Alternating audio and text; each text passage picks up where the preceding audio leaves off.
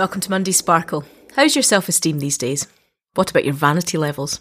Is anyone else finding it strange to hold a conversation without thinking about their double chin? Maybe that's just me.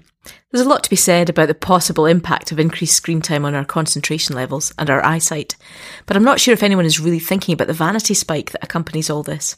Anyway, my point is that putting your thoughts and by implication yourself out on YouTube and Facebook and so on is very exposing. And it's surprising how easily comments and likes or the lack thereof can seep into the confidence of the most grounded people. If that's you, confess it, shake it off, reset. One of the hardest things to master is how to be yourself when you're in front of a camera or a microphone without becoming self-conscious or forgetting everything you want to say or just developing some really annoying habit. Remember the first time you stood in front of a group of people and spoke. Think about how long it took you to feel comfortable about doing that without notes. Maybe you still get nervous about that. Nerves are good so long as they don't become crippling. Now, the best piece of advice that I can give you is um, to be yourself, and that's easy to say, isn't it? But it's about not emulating someone else's style. On camera, you will come across as inauthentic, and you'll lose people that you know in real life.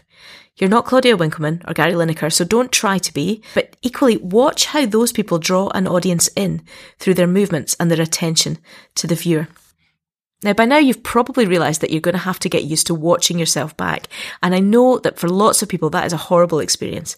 But frankly, if you want to get better, you're just going to have to suck it up. If it helps, try to watch yourself dispassionately, looking and listening for ways that you could improve your style, your setup, your timing, etc.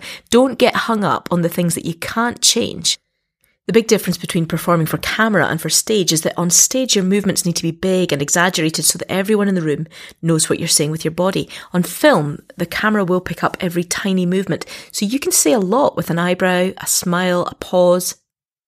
And if you stay in the moment of what you're saying and don't allow your mind to be distracted, then you'll come across as sincere. Rehearsal helps that. It might feel unspiritual, but we can argue that at a different point.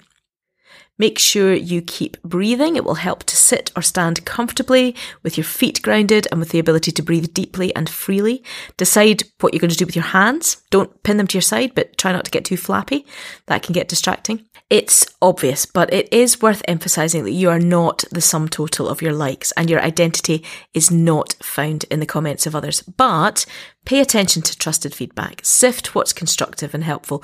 Don't shy away from it. And maybe ask a few people that you trust to give you some honest critique. That's it for today. Thanks for tuning in. Join me on Wednesday for another midweek tips and tricks when we'll be talking about sound. Foolproof Bites is written, edited, and produced by Fiona Stewart for Foolproof Creative Arts. Don't forget to like, subscribe, rate, and review so other people can join the foolish fun.